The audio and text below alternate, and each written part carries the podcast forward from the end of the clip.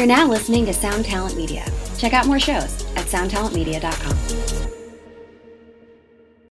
When you need mealtime inspiration, it's worth shopping Kroger, where you'll find over 30,000 mouthwatering choices that excite your inner foodie. And no matter what tasty choice you make, you'll enjoy our everyday low prices, plus extra ways to save, like digital coupons worth over $600 each week. You can also save up to $1 off per gallon at the pump with fuel points. More savings and more inspiring flavors make shopping Kroger worth it every time. Kroger, fresh for everyone. Fuel restrictions apply.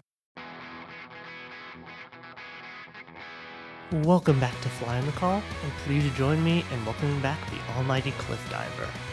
They have expanded a bit in size since the last time we had them on. I'm so excited to be talking to co-vocalists Joey and Brie. They're right now wrapping up their first East Coast tour before heading out with Bowling for Soup and Less Than Jake for a bunch of the rest of the summer, so be sure to make it to any of those dates if you can. I'm personally heading to the Connecticut show tonight. Today we're talking about really, you know, everything happening with their debut LP, exorcise your demons uh, everything happening super organically. And you know how they continue their deeply personal and emotional lyrics um, while continuing to grow more and more comfortable with being open with each other you know really in a way like really exercising their own demons through their work. You know we're talking about some of the darkest moments on the album how the band kind of reacted to each other and you know brought a little bit of light to some of what the other members were feeling, which I think is a really awesome thing and leads to this unique feel that Cliff Diver has. They always want to tell the full story, not just here are my moments of desperation for you to feel sad with me, but also here are the moments of triumph. Here's the process that I've been going through to work on getting better and continue getting better. And, you know, celebrate those highs even when I know there's still going to be more of those. Um, we're talking about like really kind of losing yourself to the full band, applying your own value to others' work, and of course, performing live, really telling the stories and giving context to them, which is, you know, a place I'm sure the band shines, and I can't wait to experience for the first time tonight. So here we go the return of Cliff Diver to Fly on Call.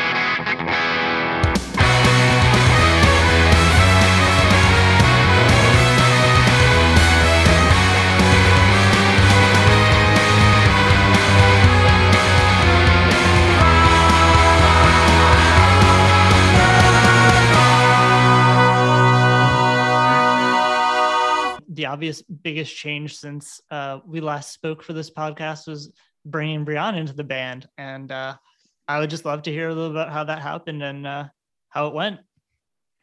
Sure. I love hearing Joey tell this story, so I'm gonna. I was gonna let you tell it. I was like, all right, we'll let Brie tell this one.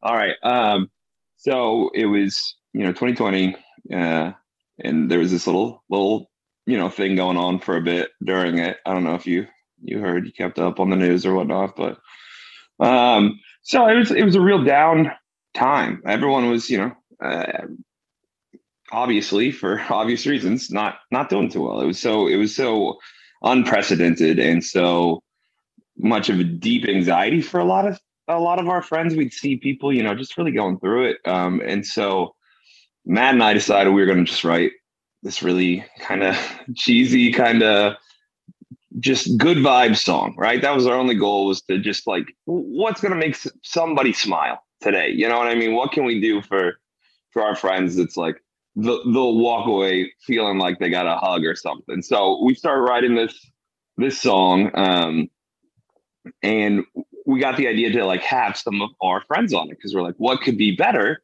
than if we brought in some of our favorite Tulsa musicians? So we contacted Daniel Bazin from When the Clock Strikes. Um, and then I hit up Brie because Brie and I had been friends for a couple of years um, at this point, and um, we'd worked together. Like I, I hosted uh, her album release show. Like we'd worked together, but never worked together musically. Um, we just kind of like Brie. I knew knew of Cliff Diver because I'd send her music, and like she she'd been a fan for a while, and so it's just like, man, this is that opportunity we get to work with, you know, some of our favorite people. And so Brie came in and crushed it. I mean, obviously you can hear the song, you can hear that it just wouldn't have been the same without her. And we quickly realized that. Me and Matt were, you know, outside after after the recording, just standing by our cars, talking like we always do. Um, and we were, was just like, man, we messed up. And because if we ever do this song without Brie, people are going to be mad. So we go, what do we do? And I go, what if? It's crazy. What if? And that's like, that would be crazy, but what if? And I was like, I know, right? Shouldn't we at least? Uh, and so I'm, I messaged Brie and I was like, what if? And she's like, get out of here. Don't mess with me. Don't, you know, like don't, don't play with my emotions. And like, I think it took, you know, a couple messages, um, long messages on my part, just being like, listen, listen. And like, I was, I was doing this hard pitch and she was just like, no, I mean, I, of course I'll do it. It sounds awesome. you know, like I gotta, but I gotta vet y'all first. So we, we met up and, uh, hung out and like 10 minutes, 15 minutes in the conversation, we are all just kind of looking at each other like, do we do it? Should we just do it? Should we do it? Should we just like people are gonna freak out? They'll have no idea. And I'm so glad, you know, that she said yes, because the band is, you know, undeniably better um, ever since we've added her. I mean, we could have been a pretty good band. Um, if we hadn't changed the lineup, we could have been pretty good. You know what I mean? Like we could have played around opening for people for the next couple years before we broke up after disappointing LP3. You know, like we could have done that. It would have been good. But I, with Brianna, we had the opportunity to do something great. Um, and it just felt the cool thing about this band has been anytime we've had an opportunity for something that I think is supposed to happen, um, it's felt really organic. There hasn't been any like, oh, I don't know if we should do this. I don't know if this is the right idea. It's it's always like, especially with Brie, Matt, and I, and our manager Joe. Whenever we're we're brainstorming stuff like that, we're just like, nope, that's it. That's the person. That's the idea. That's what we're doing. And it was the same thing there. It was just like, no, this is it. This is this is this is the the best thing we could do, and and it proved to be true because uh, you know we got to write this this uh, this album, and you know it was an amazing experience, and I'm sure we'll get into it. But even more than that, like we get to really chase our dreams now, and and we really needed Brianna um, to kind of she's she's such a otherworldly talent, and she doesn't like too many nice things being said about her, so I'll limit them. Um, but like it, it's just it's an amazing feeling. I, I think for me it was incredibly validating because as a singer, and I think of this all the time, even in practice the other night, I was like, just the fact that she thinks I'm good enough to sing with, to share, you know, a front man position with, has done so much for my self confidence. It's ridiculous. I don't see myself as the same performer I was a year ago because having that knowledge in the back of my head, like, even when I'm like, man, you're terrible. I'm like, if you were terrible, Brianna wouldn't have joined the band. you know, it's like these moments of like, it, it's just when, when someone who's that talented, you know, believes in, in what you're doing, it, it allows you to really believe in it as well. So uh, that's, that's the, the long and short of it, but uh, we're just, it's the best thing, best thing ever happened to us. So love you, Brie. Love you. Love you. and if you could Venmo me that 10 bucks um, for that, uh, you did great. You did great. Thank you, thank you. Uh, you know, I, I changed a couple of the words in the in the prompts, but you know, I thought no, I'm I'm kidding. It's a it's a privilege. It's a pleasure. And we, you know, we got to shoot a music video yesterday, and it was just like there were so many moments during it where we were looking at each other and we're like, oh, we could do this, huh? We could actually do this, and this is fun. It's easy, and it's it's not easy, but you know what I mean. So anyway, that's that's my that's my story, and I'm sticking to it. yeah, I mean, speaking to uh, just the organic nature of the edition, I will have to say, like, uh, Cat Heaven felt like a bit of a disappointment without you on it, Brie.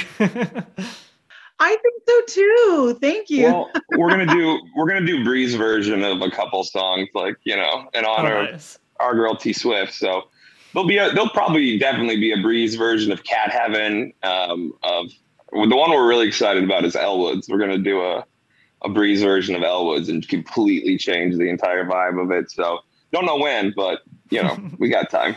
Nice. Uh, I mean, you kind of just spoke about the overall journey of creating the record, and you know how you know thankful you are for that experience. Um, can you talk a little bit more about like what you know made you so excited about the whole process? Go for it, Brie. Um, sure. Um, so yeah, I just creating... monologued. It's it's your turn. okay, sure. So, um, so with the album, I mean, getting getting me thrown into the mix. The boys at that point had done um, "At Your Own Risk" and uh, small hours and all of that. So they kind of had a process. So there was a lot involved with sort of relearning that and kind of folding me in. And it was a lot of it was exciting to kind of figure out how to make me and Joey sound good together, you know, in this realm, doing what Cliff Diver does. And uh, that was, I mean, in and of itself, it was really exciting. It felt like we were doing something new.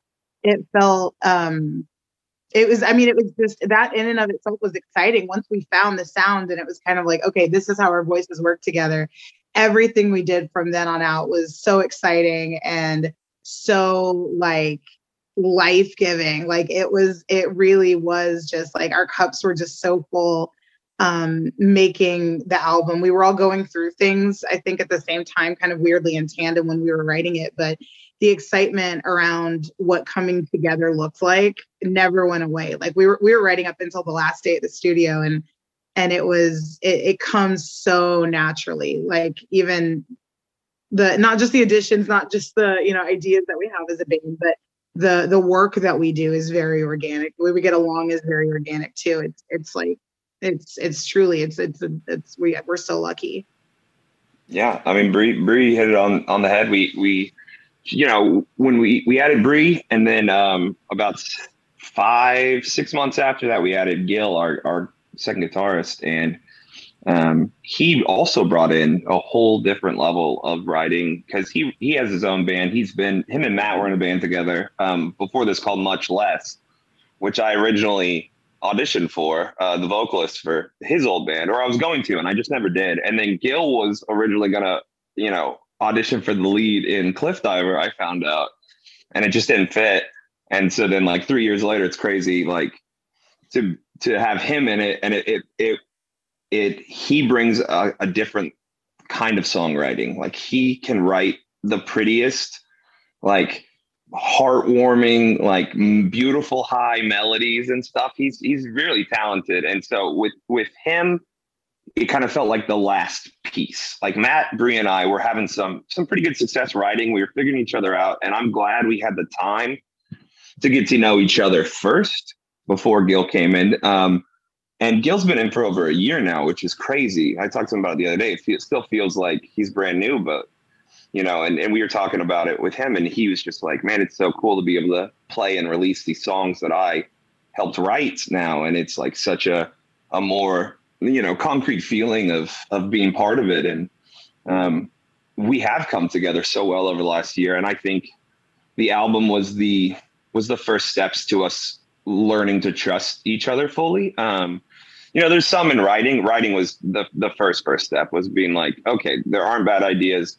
Let's work together. No one's dumb. Everyone is, you know, a good writer.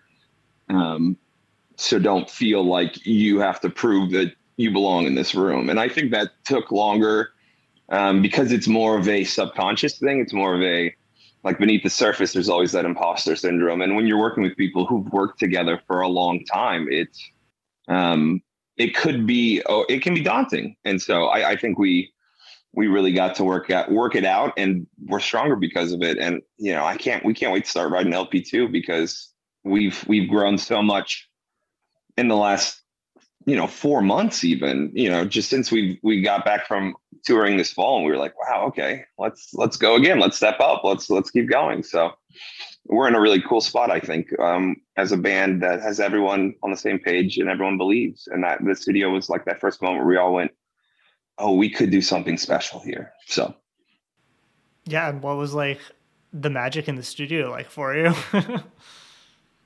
oh man, it was tangible.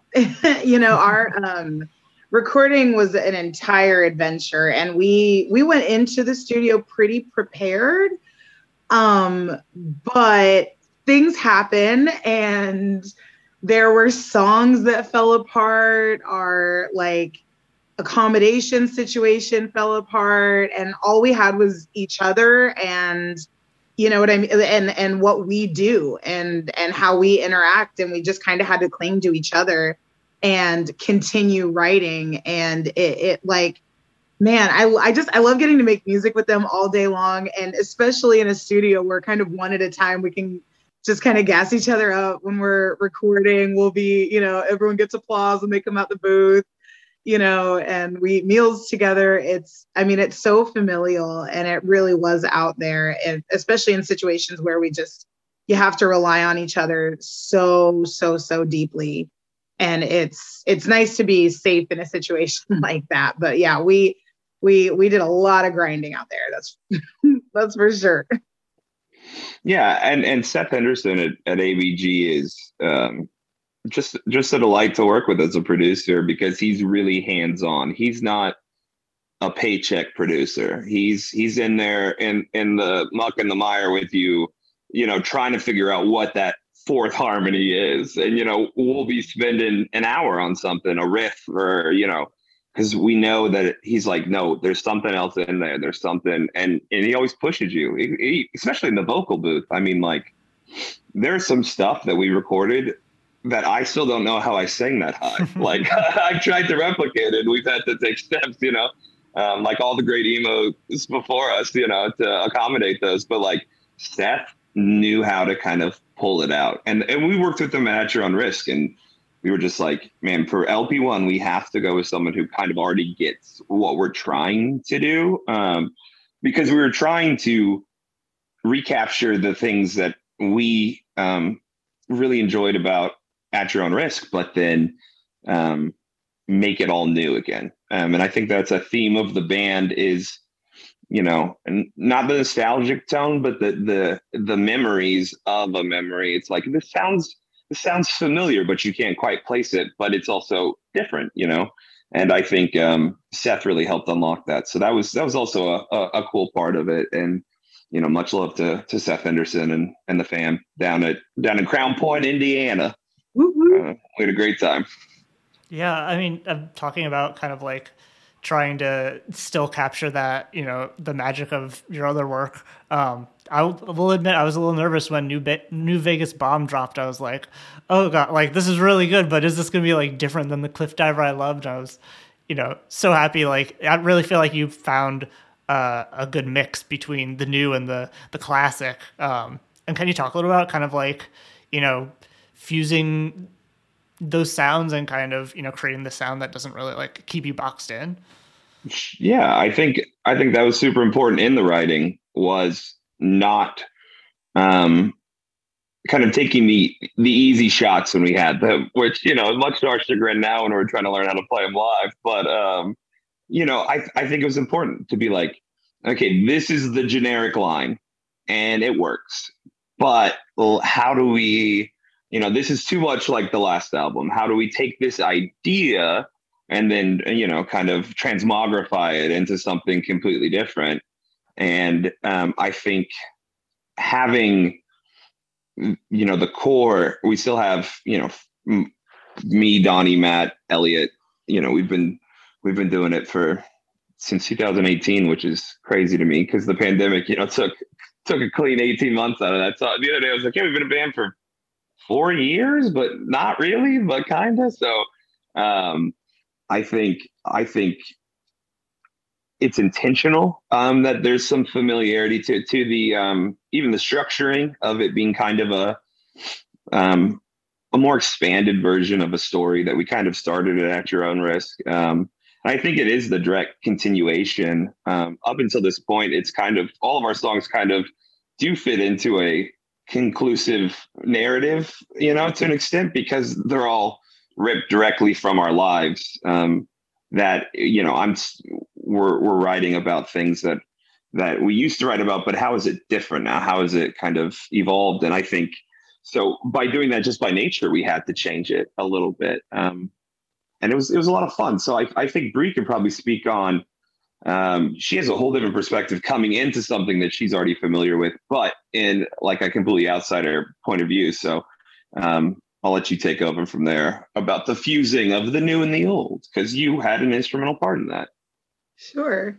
Um, well, yeah. So, and and I knew when they asked me to be in the band, you know, there was there was kind of a lot to consider as far as like, you know, what kind of what that what that looks like i can agree to it but we don't know what's going to come out when we start writing and when we start experimenting and if we're actually going to you know find something that works it's not just as easy as you know replacing a guitarist or whatever it's you know there's a lot of nuance there and i think um, obviously working with Seth was a huge part of that and and was instrumental, I think, in kind of maintaining that um, with the new twist and turn. Um, but I think it was just it was so much work. We had to spend so much time experimenting. Like we went full mall goth, at one point. We were, yeah, we were making full, like, Cure songs at one point. It was like Tears for Fears ska, goth ska. Like we were messing with everything. We just decided to go as hard as we could. Every idea, every crazy idea, experiment with different kinds of harmonies, different kinds of interplay between me and Joey. And I think that's that's one reason we love the album so much is it is such a concentration of that hard work and also like uh, a real respect and desire to not paint ourselves into a corner, but to preserve that idea of cliff diver. Because I don't want a bunch of people yelling at me about, you know, shut up. Like, I don't like it now that she's in the band. Like, you can't really say that because it's still cliff diver. It's different, but it's still very much cliff diver. And that I know for me, that was like a huge goal because I love cliff diver. And I, you know, if I'm going to be part of it, then if I'm not making it better, what am I doing? A, but B, I want it to still be Cliff Diver at the end of the day and give people what they come wanting when mm. they, you know. For sure. Yeah, wonderfully said. I think I think that was the intentionality was um, the not painting ourselves in the corners because um, we don't know what's going to come out the next time we write. Like we have no idea. We're completely different musicians than we were when we wrote this album. Um, and so it's exciting. It's exciting not to be like, okay, well now we got to, you know, 15 tracks of this exact sound. And if it's not this exact sound, people are going to hate it.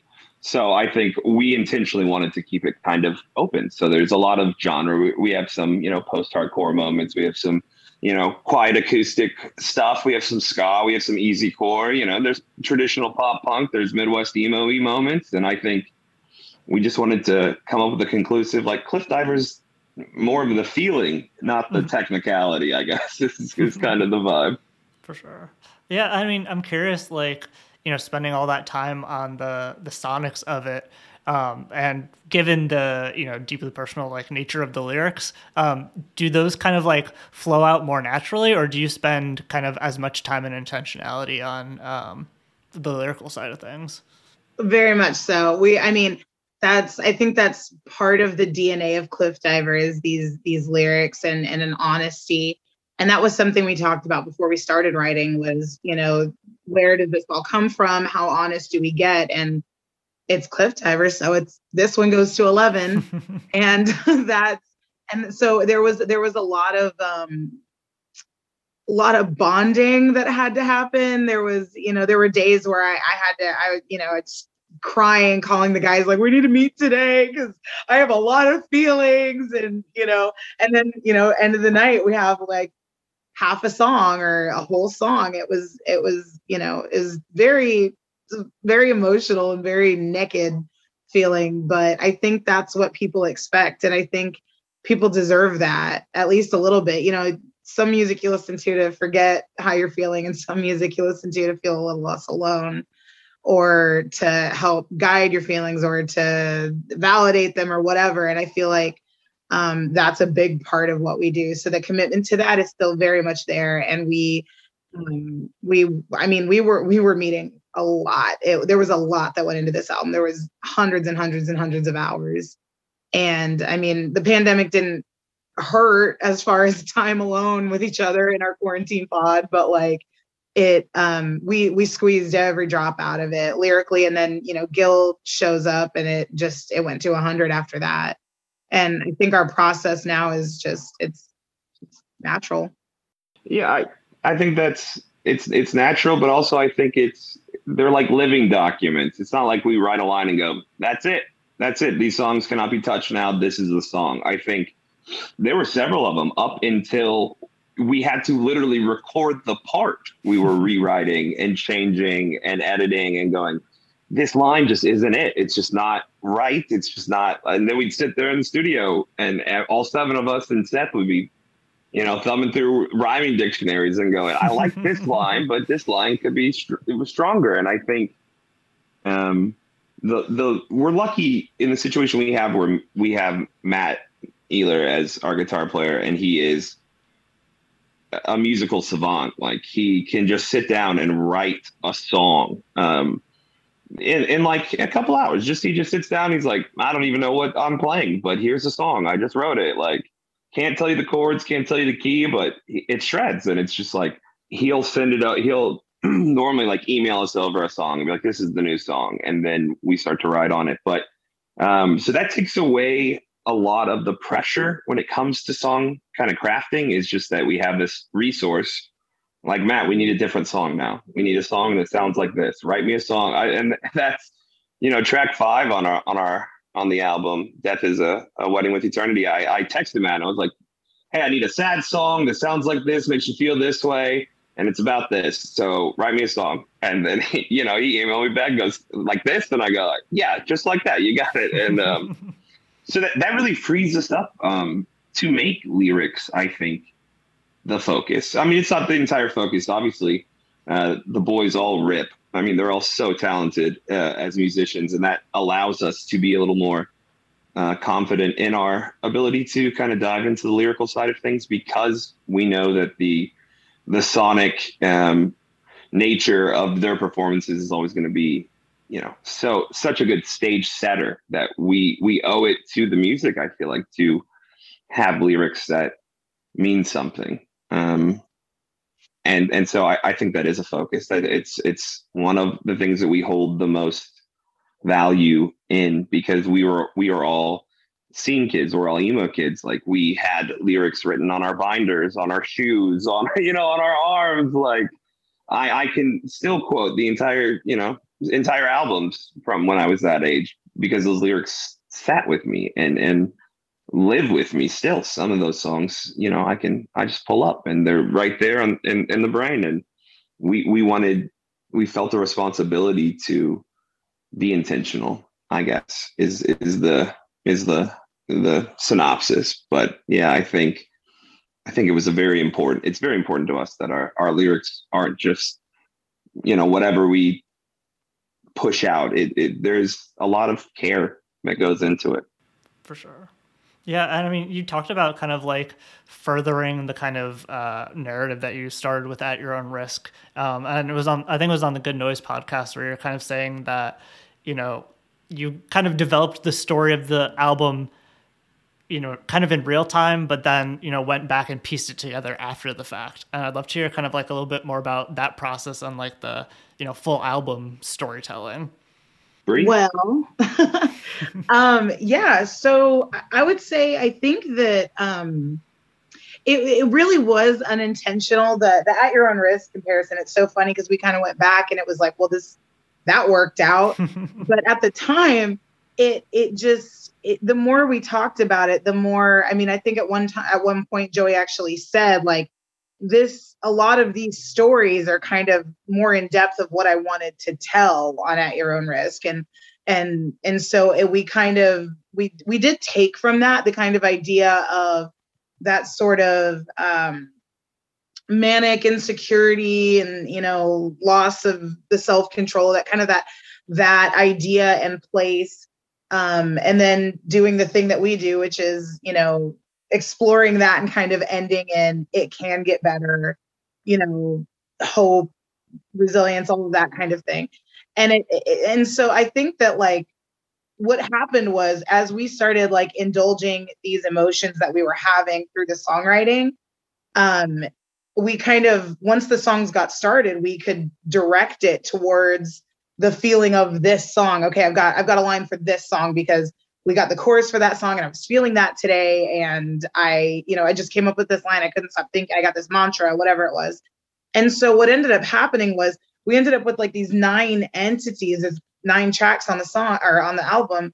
And what would happen is we'd have all these ideas and, and whatever. And the, the album kind of explores so many emotions there's you know there's grief there's there's insecurity there's regret there's hope there's you know this kind of like self exploration there's a whole song about like it's just very self examine you know examination and and resolution and kind of that switch that happens. And so all of these songs started to as they started to shape it was like as we experienced things and got together again, we had something to pour into that one song based on an emotion that we were having. So we we had all these like nine buckets that were perfectly distinct that we sort of arranged one day and it was like oh there's a story we those emotions tell a story if we put them from you know from kind of the the the the most relatable to maybe the darker ones to the you know to the light and we did we did have to talk about it a few times because this the album gets dark. I mean it it's you know exorcise your demons it's a pun haha but like it's demons for a reason. And there there is there there is there is hauntings. There is there is there is self you know sort of like ideations that get questioned. There's all these different examinations that happen. And so i think it's also there's like a sense of bravery to it too. I mean i, I feel that way whenever I, I know that like think about people listening to it and kind of this entire story. But um I would say that there's just a, a lot of that honesty and that bravery and kind of kind of shaped the songs in a way that the the order became obvious if that makes sense. I don't know joey what do you think? No i i i, uh, I think that's exactly right i don't think um and it, there's some interesting parallels to it where it's like at the time it wasn't when we were writing the individual songs it wasn't like okay this song's going to be the one that goes into this song, which is about this. So we want to make sure this song. I think um, maybe towards the end there was a little bit more of a focus on that. Once we kind of gotten a clearer picture of kind of what we had, um, there was more of like a, oh yeah, like Bree said, that moment of realization where you go, oh, that's what this is about. Um, and and and that's the cool thing about having four people songwriting is we each can assign our own value um, to individual lines, even even lines that you know the other one wrote because they become um, cliff diver, and it's not like um, you know here's here's this, here's that, this mine, is yours. It's like how do we? It, it our saying is always whatever's clever. So whatever makes the most sense, whatever whatever works the best, and and then you can apply your own value to it, which is very much what we want from for the listeners is like, hey, here's how we see it, but if you see it differently, that's cool too. Like I realized afterwards that some of my lyrical um, kind of con- contrib- contrib- contributions to the album um, came from a place deep inside of me where I was begging myself to change, to embrace the next step that I've been talking about since, you know, I wrote Lost in IKEA. Um, the idea of actually forgiving yourself and loving yourself and moving on to the next step had um, start that journey started um, with joining Cliff Diver for me, where I began to really continue to step up my care of myself. Um, and so for me, looking back on it now, I see it as myself asking myself to continue to change, to continue not to be um, sat in the in the sadness, in the indecision and the anxieties and the insecurities, but can we push forward to the next step? So, so for me, uh, I saw it as like, hey man, you got to quit drinking. Like these are the songs. Like the first two songs is like, how long am I going to keep being this way?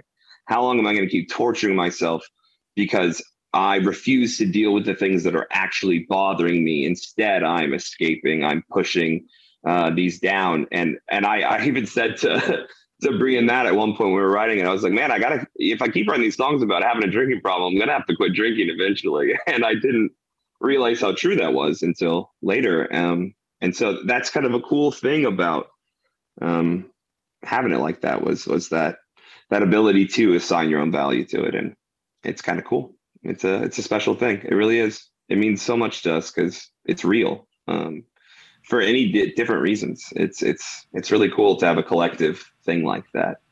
Yeah, I mean, when we talked last time, um, you were you mentioned kind of like the importance of you know you felt like telling the full story, not just like the anxiousness, the despair side of things that people can relate to, but kind of like the what happened between then and like now that you're performing it live. Um, and I'm curious, you know, especially with you know like you said a lot of some of the like darker um, things on the album as well um, can you talk a little about kind of just like sculpting that journey yeah i i think because it is um, a really vulnerable process for us as we're we're writing um, and and kind of telling this story. I, I think it all ties together. And when, when we do it live is is my favorite part of the band. Like I love making writing songs. I love recording songs, but I it's my passion and my obsession because I love performing live because you get to tell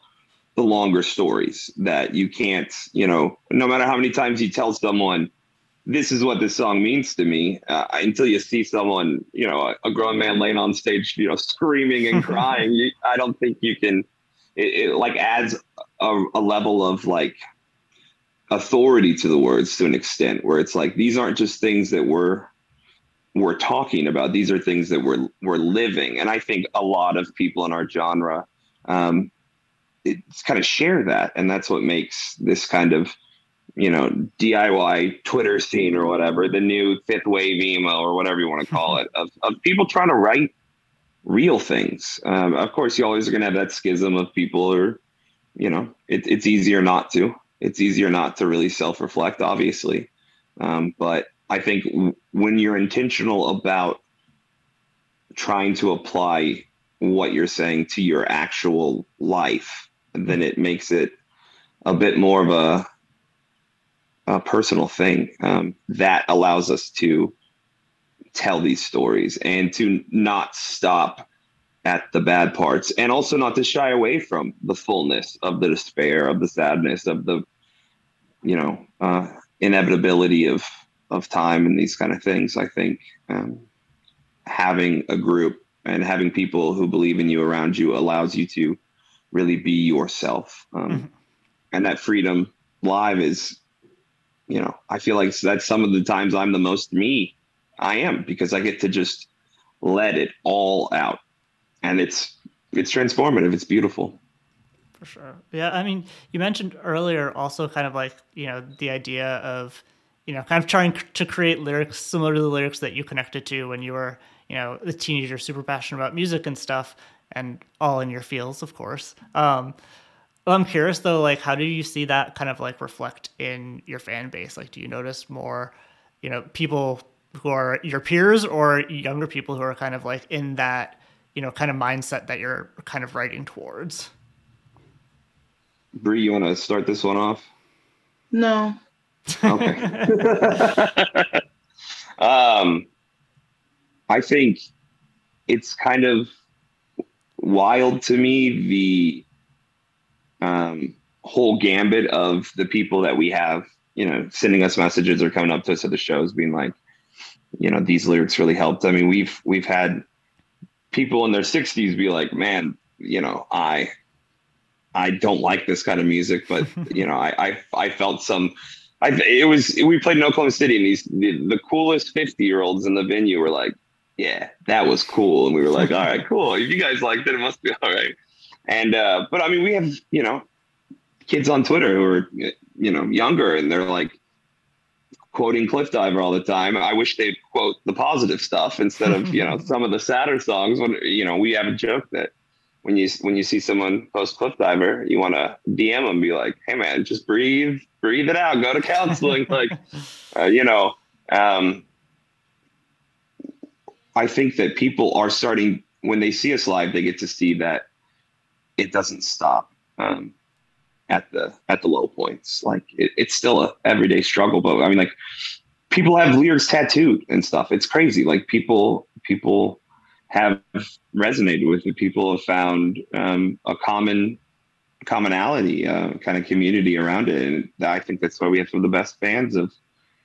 Uh, I think the one thing that kind of unites them all is this desire to find this new new uh new way to kind of live this kind of not stopping and not giving up and not settling but uh, truly reaching for something else. Because we tried everything else and that's kind of the point of the band is like we've tried all the stupid stuff and it doesn't work. And i think we we get to interact with a lot of people who feel exhausted and are just like man can you tell me it, it can get better? And we can say yeah we can. So that's my pitch, and I'm sure I'm sure Bree's had um, different experiences with that as well. I mean, I think that's that's the cool thing is we each there's so many of us we each get to interact with fans completely different. So yeah, I mean, um, I think that's uh, that's one thing we've heard. I think a lot, uh, especially like just you know as we've been you know, letting the album around a little bits and stuff is, just that there there is a wide range of people who seem to find it accessible, and I think it's important to be accessible. Um, like Joey says, it shows you know parents bring their 14 year olds who are the fans. Sometimes it's the parent who's the fan, and I think especially with this new album, I don't know, like the style of music is such a love letter to some really nostalgic things for people in their you know late 20s early 30s there's a lot of stuff that's just a love letter to like that sort of emo becoming you know that post-hardcore grunge becoming emo becoming pop punk that whole evolution like that 1998 to 2008 like.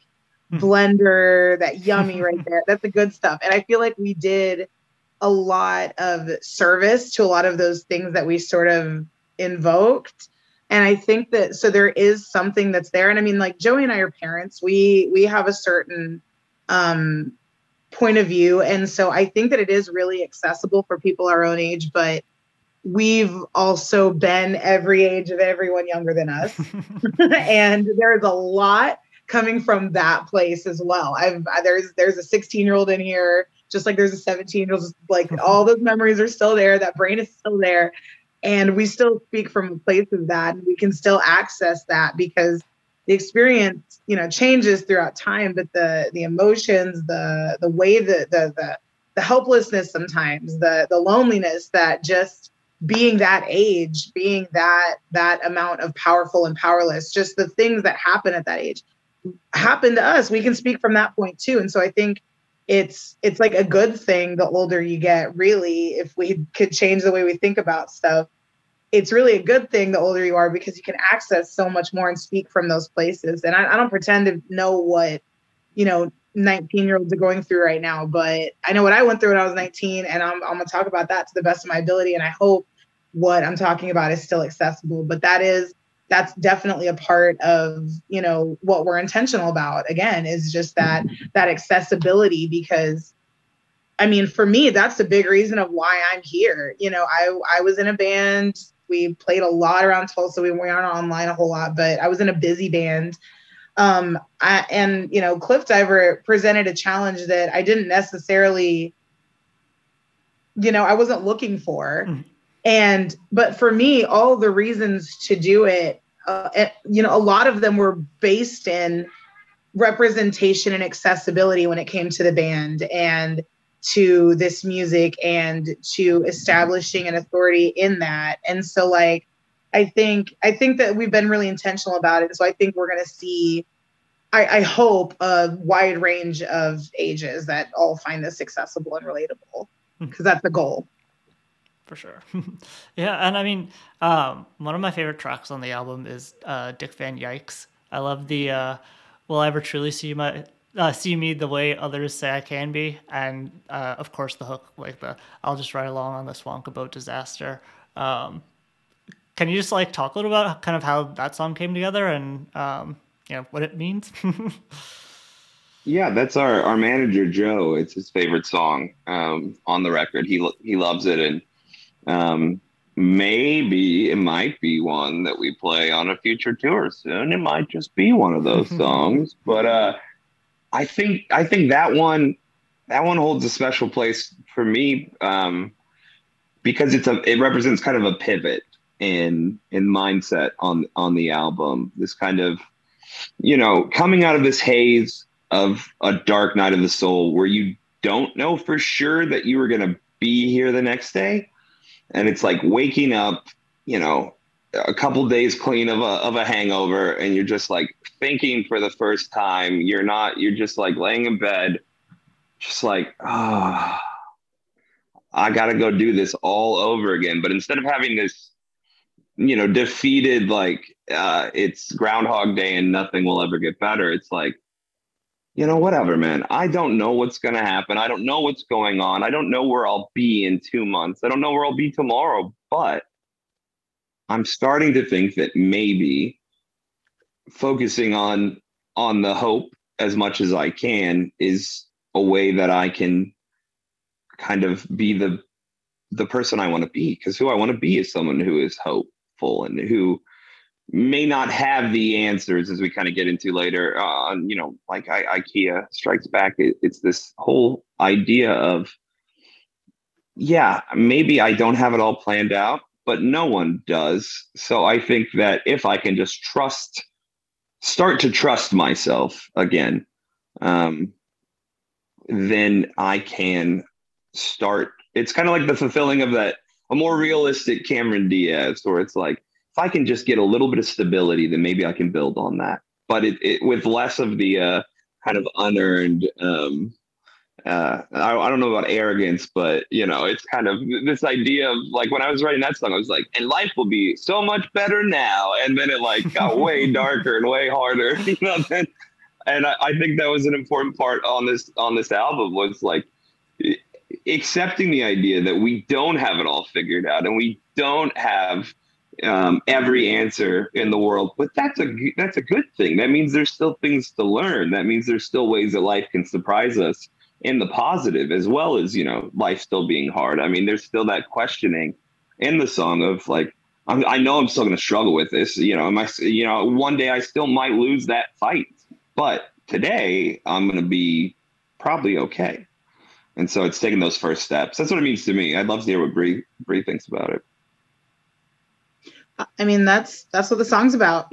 is, is sort of that. I mean, because th- that's that's it, right? You know, I mean, you talk to seventy five year olds, and they're like, I have no idea how I got here. I'm just seventy five. I don't please don't treat me.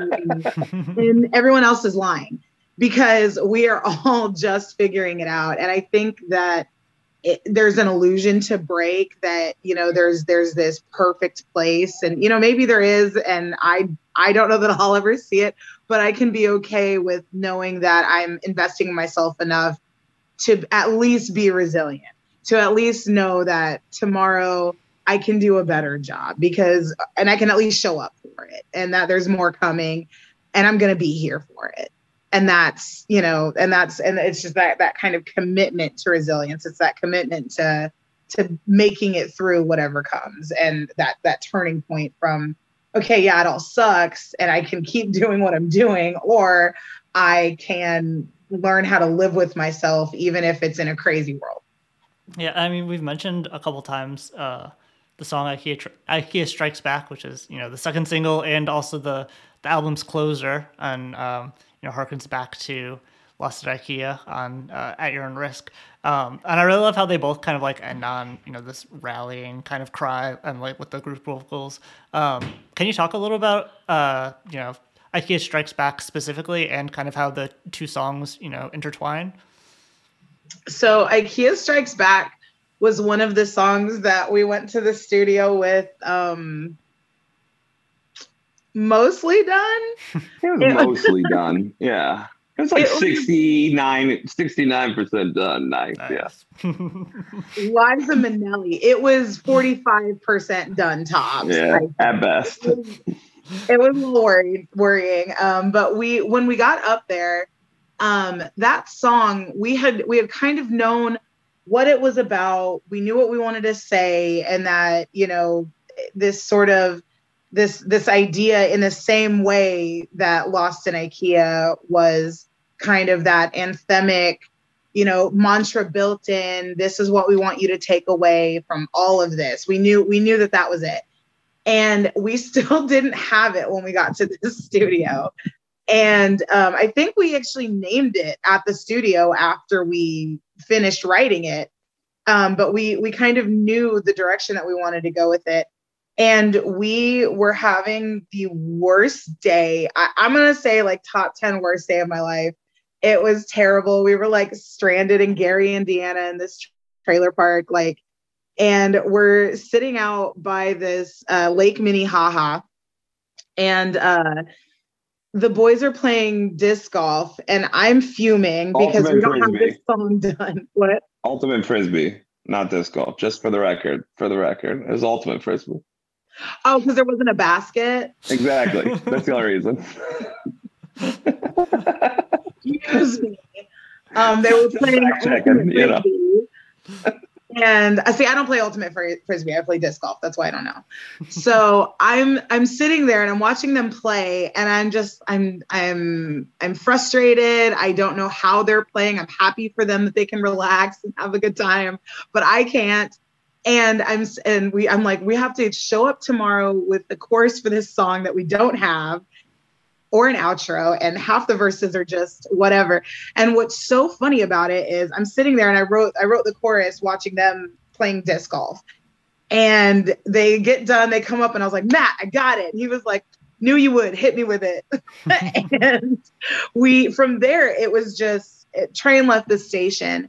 And from there it was like it was so funny because what we were going through fed so much into that resolution that's in that song and that that you know i'm kind of looking up from the gutter you know um that that situation and that point of view that was very much where we were. So it, that's what naturally came out. That that outro i wrote it down on a coffee filter and i went to joey and i was like i think i got it. Like this all I've been thinking all day, and I can't stop thinking about it. I think it's it. He looks at it, he's like, "Bree, that's it." And I'm like, "I don't know what to do with it though." And so he wrote the um, the music for it. And he was like, "This is how we're gonna chant it. This is how it's gonna go." And um, it was it was beautiful, and it was it was so encapsulating the song itself of what we were going through in our mindset.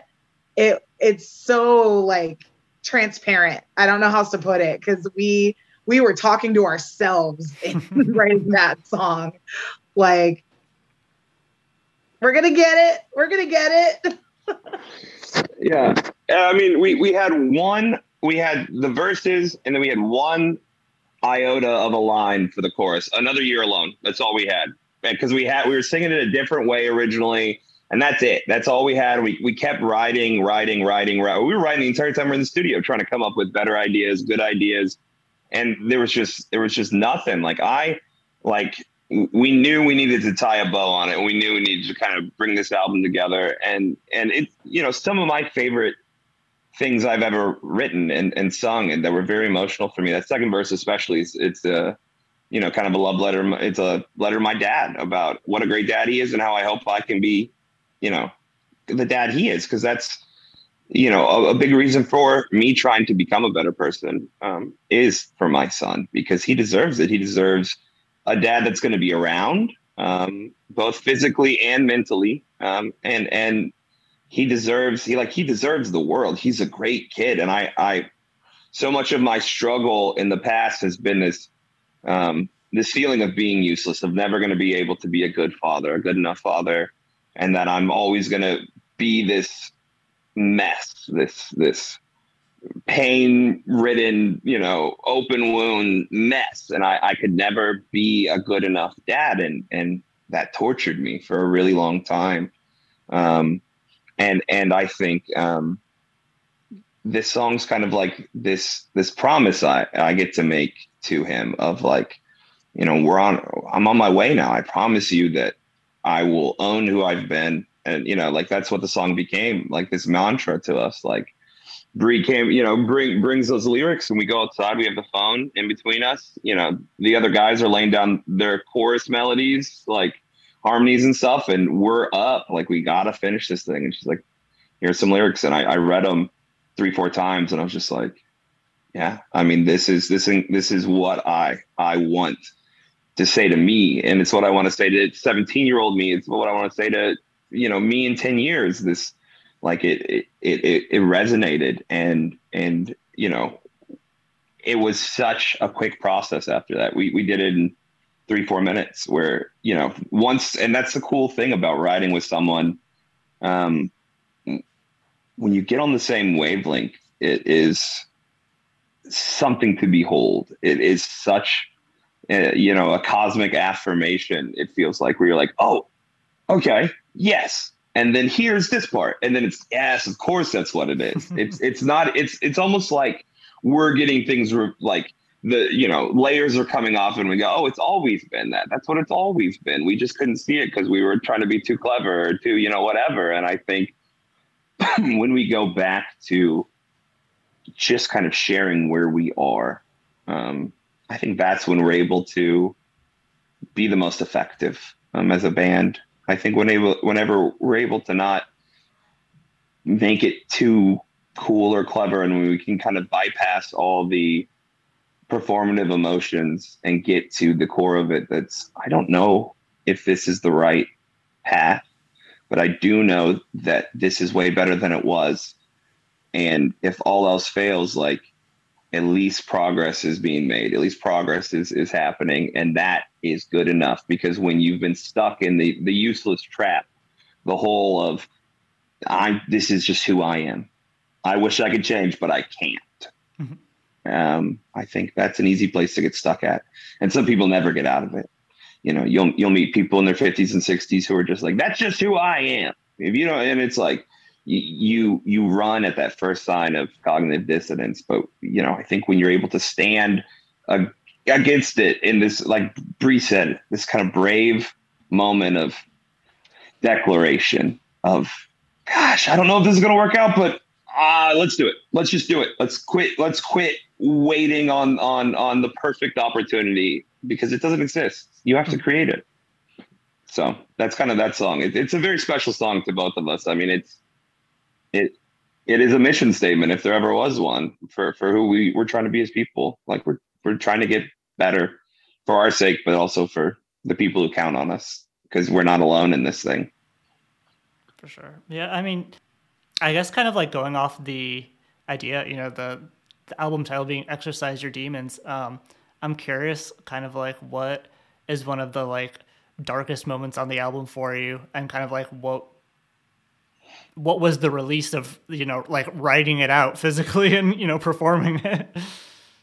Yeah i think bree and i both have um, one song that we kind of um, each wrote that are kind of these these two track four and five are kind of like these real uh, sad sad songs. And I'll, I'll let bree talk about you know track four which which she she wrote the majority of um, and i think is a is a masterpiece of the song but uh, track five is about um, a nightmare I was having. As I, I, kind of talked about this on on Good Noise the other day, but it was it was this uh, repetitive dream um, that had dug its way so deep into my psyche that it became a haunting. It was a a very real um, dream from with with someone who had who had died, and, and but it was it was I could it was tangible. You know, it was this this like she was there in those dreams. I have I you know like I it, it felt very much so. Um,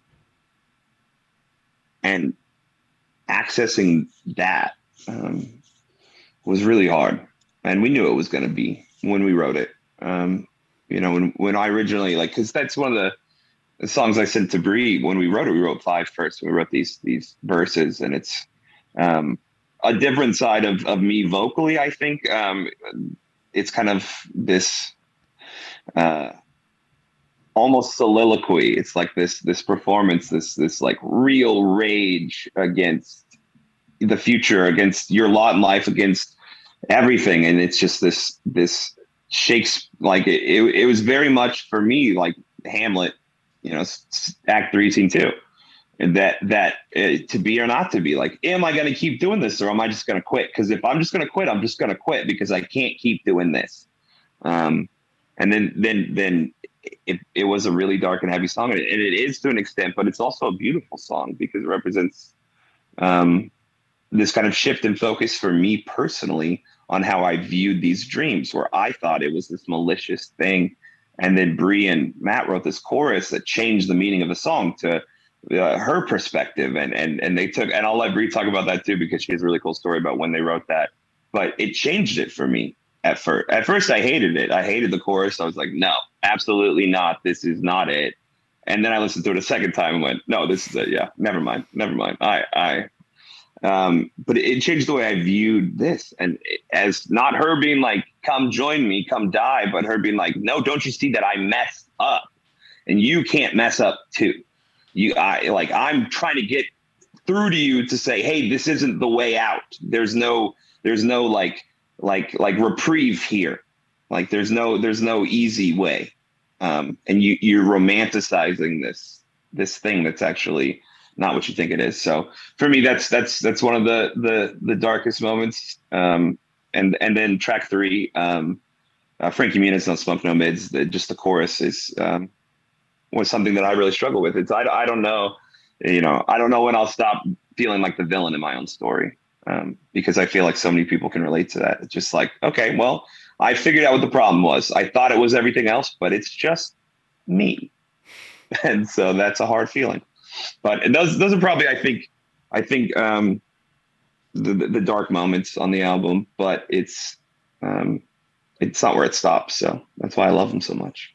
Yeah, um, I mean, I, I would say you know the conversation around sort of suicidal ideation is not new to the cliff diver canon and it's not something that is I think shocking as a topic, but I do think that the exploration of it here, especially how it relates to um, how Joey was telling his story in track five, uh, "Death Is Wedding," or um, yeah, "Death Is a Wedding." That song, I mean, it was we we had to talk about it four and five. Like I said, it was it was something where four I I it was the song I was saying I had a really bad day. I called the guys and I was like, we have to get together tonight because A, I just I don't want to be alone, but B, because I think I can use this. And you know, I we'd had we talked about a ballad and I I wanted in on that and I felt like I had a lot going that day. And so we got together and I want to say we almost finished that song that day, track four. It was me and uh me and Joey and Matt, and I think Gil came about halfway through, but we just sat down and I the guys helped me, but we we just wrote this whole story about this sort of that that that contemplation and sort of the ideas that you have and and sort of fit it into the story that Joey was telling with track 5 where it's kind of that that conversation with someone who has crossed that line and you're looking at the line thinking about it you know? And and I think we're not afraid to say that we've we've seen it we've looked at it we've considered it. And that's that's kind of the admission we're making here and kind of the the the peek behind that. So for track four for me it was just that idea what are those thoughts when you're you know you're preparing to very seriously look at that line and that kind of idea of um of wondering what people would think of you for doing it, what people would think of you for getting so depressed in the first place and messing up to that point, uh, what your life's become, all of the, the different things that kind of start going when you when you indulge that thought is kind of track four for me. And um, leading into that track five, uh, where Joey talks about, um, you know, losing his fiance to suicide, and when we didn't, ha- he didn't have a chorus. You know, it was you know the i mean the verses had been done for he sent them to me years ago. This song has been amazing for a long time and we've been developing it for i mean it, it was just incredible and we we wanted to approach it correctly because it was so perfect the way that it was. So anything we added needed to just be added. Um and so we were listening to it and i don't even think joey was there at first. yeah. Joey wasn't there and we were listening to it and i was like you guys like if I'm going to do the chorus on this, if and I'm being honest, I just feel like let's have a let's have a conversation because the song before we're talking about looking at it, song 5 is really considering it what come, you know, like Joey says in the song like sometimes this seems faster than another, you know, or this seems uh another 50 years of pain, sometimes this just seems faster, this is just easier, it's it's the out and i'm like but we need to have that thought that that contrasts that. Because i don't think she would beckon him that way. I don't think someone who loves you would beckon you that way. I think if anything you know on the other side of it you'd be telling people you love to that you made a mistake and that you know you shouldn't have done that. And as someone who has survived an attempt that is the feeling that you have afterwards. It's kind of like thank god i failed and you don't want anyone to succeed with that ever. And so kind of that becoming a conversation and again something we had to talk about a lot yeah. in presenting but it was kind of like no that's that's what i would say. That's what i would say back as you know somebody who's been in the gray. It's like i would say no like you, you i love you don't do this think about it whatever. And so kind of delving into that going to that place and thinking about what you would say to someone you love who's on the other side but flipped it it it was an exploration. it was a very honest exploration. And we had to talk to Joey about it, you know, afterwards, like he said, where it was kind of like, listen to this, see what you think about going this direction. And and I love that he loved it, got it. And but that I I, you know, just bringing that that other side to it was so important for that balance in the song. So I think I think as always, you know, an exploration of the deep, but with a clear understanding that there's better, there's hope, there's something else. There's other options. You you know, there's it gets better.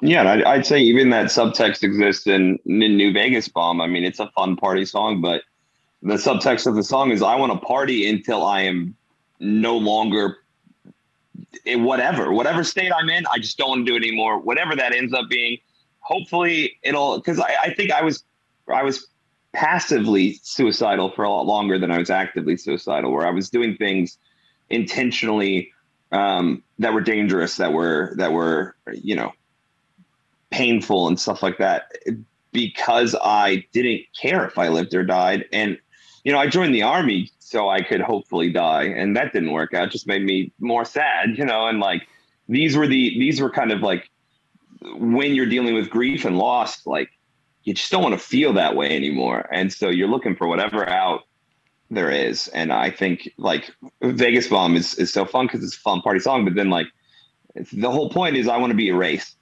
I, whatever it is, I just want it to stop. I want to stop. If it's me, if it's the pain, whichever one comes first, something has has to not feel like this. And if that's being obliterated, you know, the, and that's kind of the theme. The first half of the album is is kind of that slide into the question, into the moment at the end of a long weekend where you've crossed all the lines you said you weren't going to cross again when it comes to like taking care of yourself and partying and then you end up with this existential moment where you're staring into eternity and you're going well you know is this it and and I, I was trapped there for a long time until I almost died. Um, when you know, in 2016, I almost died. I had an accidental uh, overdose. It's a long story about a time loop and an acid trip, but uh, uh, I remember laying on the on the table in the ER, holding my dad's hand as they were trying to like get my heart beating correctly, and me being like, "I'm so sorry. This is not what I wanted. This is not what I wanted." And I wanted, and I I I almost fetishized it for so long. It became this golden escape that was always there. If things got bad, well, it doesn't matter. I'm probably gonna yeah end my life anyway. So whatever, man and and that was a train that was a moment in my life where things started to get better. After that day i suicide went off the table as an option.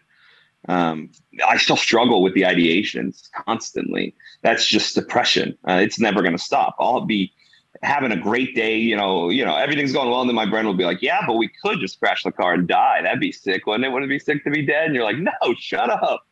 I'm trying to move on. So uh, anyway it's a and a big driver, I would say, for the reason why all of this made it out is because as honest as Joey is, like it encourages that same honesty, like out of me, out of out of anyone else who, you know, is in the room writing.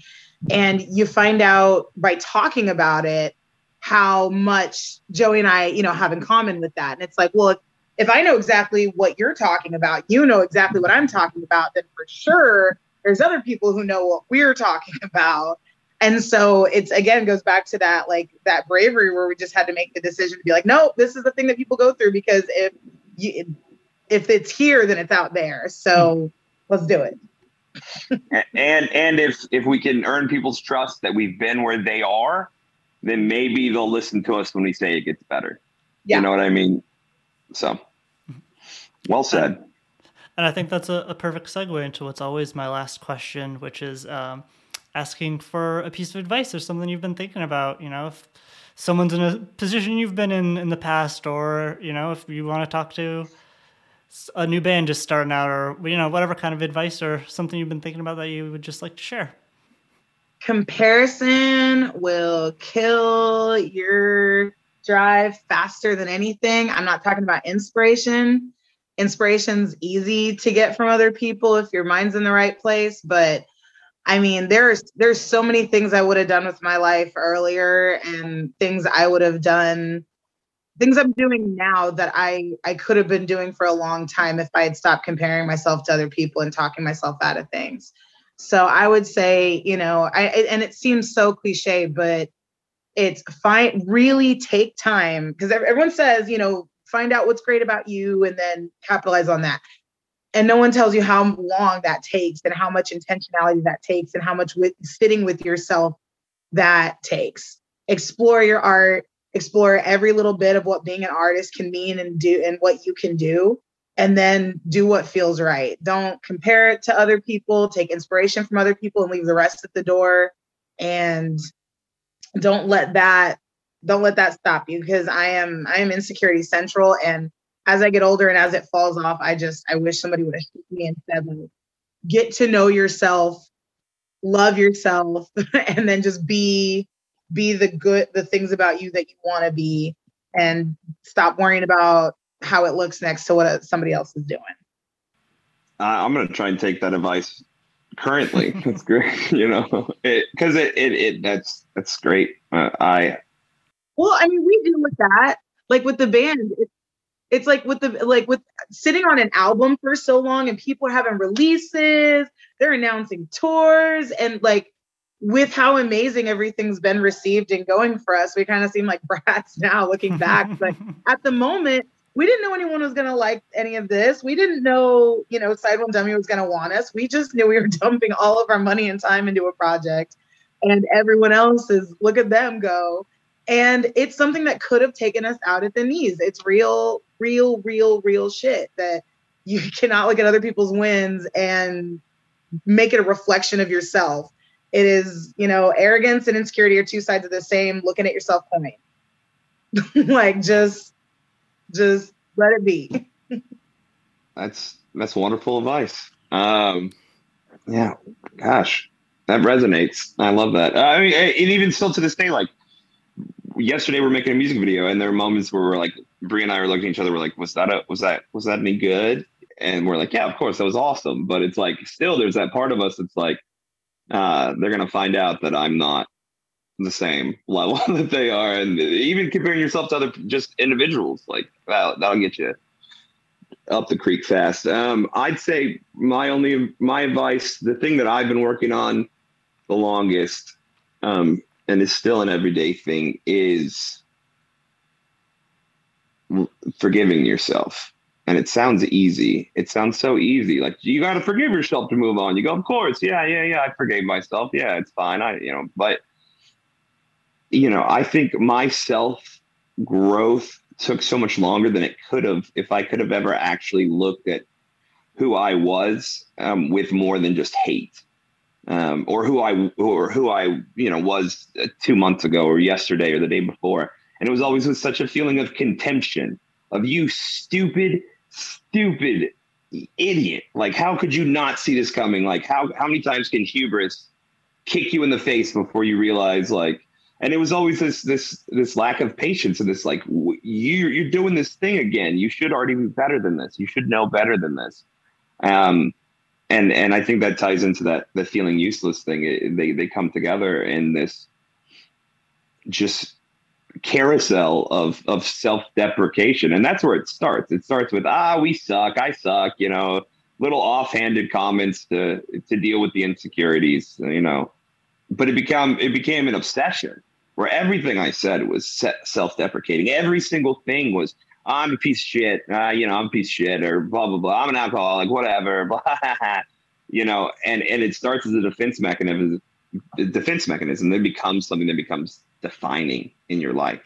Where even when you do try and break out of it, you've built up so many mechanisms in your brain that begin to tear apart any argument you have that things could get better or that you could get better because you have the uh, you know all, all the facts. You have all the evidence going well if you if i was really going to get better i would have got better by now. I'm 34 years old. When am i going to stop this? When am i going to stop that? But like until you're able to look at yourself and go man i really was trying my best then.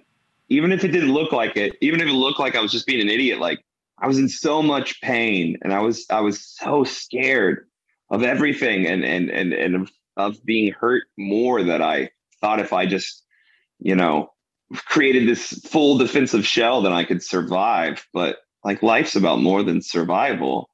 But you also have to like recognize the fact that we all, it's something we all do. We all revert to these kind of defensive behaviors when it comes down to ourselves. Because I can tell people all day that you are special. Don't let me hear you talking trash about yourself or you're going to, you know, I'm going to mess you up. But then eh, people will be like, okay, you, you challenge, you start it. You you don't say say something nice about yourself. And I'm like, shut up. We're not talking about me. We're talking about you. And so I, I think I think honestly, taking that moment and and and forgiving yourself for who you used to be, and that also applies to performers. Like I spent so long like apologizing or like cutting people off, and they'd be like, "Hey, this song means a lot to me from the first EP." I'd be like, oh, that song's trash. How could you like that song? That song is so stupid. You're an idiot. Like, because the new stuff's so much better. But it was because I couldn't handle having any imperfections. You know, I couldn't handle growing. I always wanted to be grown. I didn't want to grow. I just wanted it to be done and for me not to have to do it anymore. Um, but that's not how it works. so have some patience, have some have some kindness towards yourself, um, and remember that like there's still time. I mean, it's not gonna. It's you can always restart. You can always change your ending. You can always change who you are. Uh, I'm a completely different person than I was a year ago. Completely. It's not even. It's not even close to the same thing. Um, and it was painful, but and it took time. Man, I can look myself in the mirror most days without flinching, and that's a nice feeling. So if I can do it, and I'm the biggest idiot that's ever lived. So if, if I can figure it out, then I promise you, you can too. Just just don't give up before it, it turns around. Because it it can. I promise. So that's probably my advice nice. to anyone who needs it. and to me still. yes, for sure. Um, I mean, I feel like there's a million more things I could ask you, but I don't want to take too much more of your time. Um, is there anything that uh, we haven't done that you've been like really itching to get out about the album, about the tour, about anything else Cliff Diver related? There are things, but we can't talk about them. Today was a good day in the Cliff Diver camp. Big things coming. oh shoot! Big things coming, local. Big. no, we. I there i mean it's just we're just really grateful it's it's been we've built this huge team and not huge, but they are huge. They're huge people. We're, we're all huge. Um, but like our manager, um, Joe, our our booking agent, like we we have this like team of people. It all sounds so professional, but we're all just friends, and you know, it's it's they're all connections that have been made organically. You know, we don't put out an ad for looking for a booking agent. You know, like stuff like that. It's, it's people who have sought us out and a team that we've built. So I I would just say like I'm really excited about tours that are coming up this year and maybe some festivals and and about everything that our team is sort of like they just believe in this album and us so much. Our the label's been incredible. Side One Dummy, I can't say enough about how supportive they've been and how much you know they love the album and stuff. So I just I guess I would just say like I'm excited because I think Cliff Diver is getting ready to just really hit some new evolve a little bit, I guess, and, and hit some new highs this year. And I'm I'm really I wish I could tell you specifically what they are, but that's what I want to say because that feels a little bit relieving if I can't give specifics.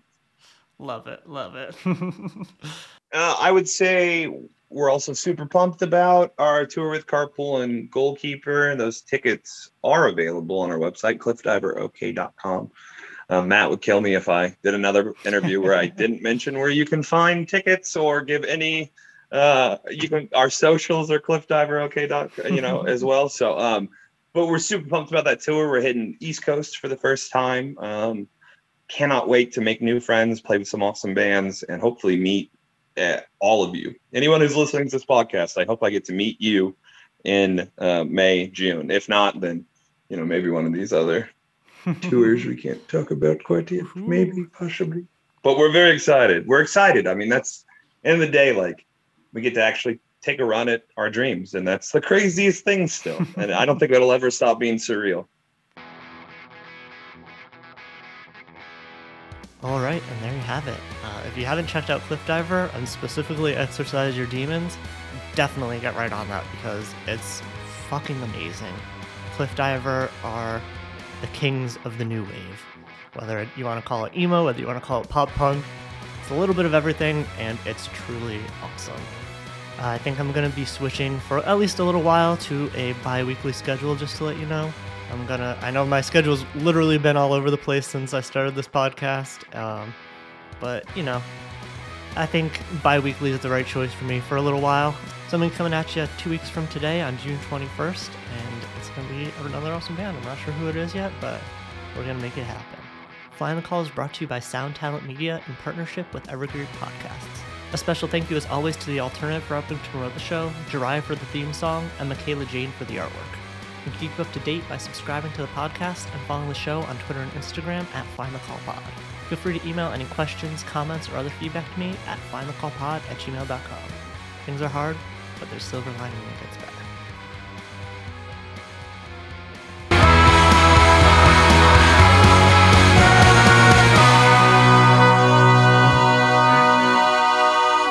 Hello, Tom May here, host of Future Friday. I've spent the last 15 years on the road with my band, The Menzingers, where I've met all kinds of wild and fascinating people.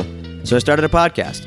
On Future Friday, I talk to fellow musicians about the moments that made them, their passions outside of music, and the curiosities that tie us all together.